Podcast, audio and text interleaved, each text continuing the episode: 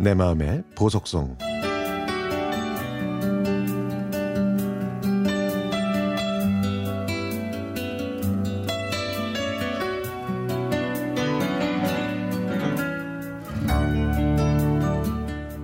저는 다섯 개의 버스 정류장 거리를 걸어서 출퇴근합니다. 다이어트와 상관없이 그냥 발바닥이 땅에 닿는 느낌이 좋고 걸으면 주위에 있는 아기자기한 것들을 보고 느낄 수 있어서입니다.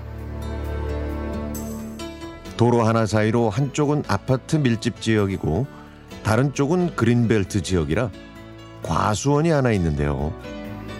그곳에서는 자두와 복숭아 또 살구가 탐스럽게 익어가고 있습니다. 파란 하늘 아래 벚나무 숲에서는 벌써 보리매가 울고 있네요. 아니, 우는 게 아니라 저만을 위해 음악회를 열어준 것 같았습니다. 제 어깨는 들썩들썩, 엉덩이는 실룩실룩, 그리고 발바닥은 흥겨웠습니다.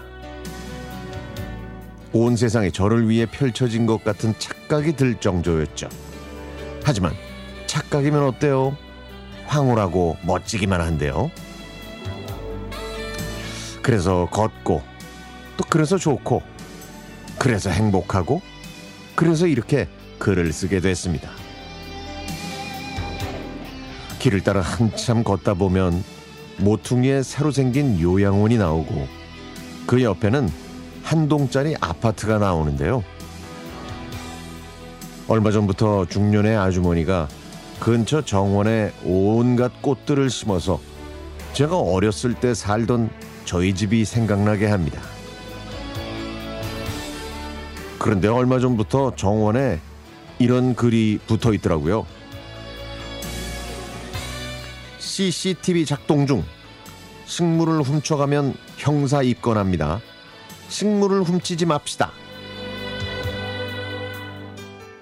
촘촘하게 붙어 있는 그 글의 시선을 빼앗겨서 꽃을 보지 못하고 부정적인 글만 읽다가 그곳을 지나치게 됩니다. 꽃은 순수하고 아름답습니다. 꽃을 사랑하고 가꾸는 아름다운 마음처럼 부정적이 아닌 꽃의 마음으로 좀 더 부드럽게 써서 붙일 수 있었을 텐데. 예를 들면 꽃밭과 꽃을 사랑해 주세요. 이런 거 말이죠. 그러면 지나다니는 사람들한테 더 편하게 그 뜻이 전달될 수 있었을 텐데요. 가끔씩 공공장소 꽃밭에도 꽃밭에 들어가지 마시오. 이런 문구가 있는데요. 아니, 굳이 명령조로 써야 했을까요? 자연과 꽃은 사람들에게 기쁨을 주고 행복을 주고 사랑을 줍니다. 사람도 자연에서 태어나 자연으로 돌아가니까 자연의 마음으로 말하고 자연의 마음으로 생각하고 자연의 마음으로 살면 좋겠네요.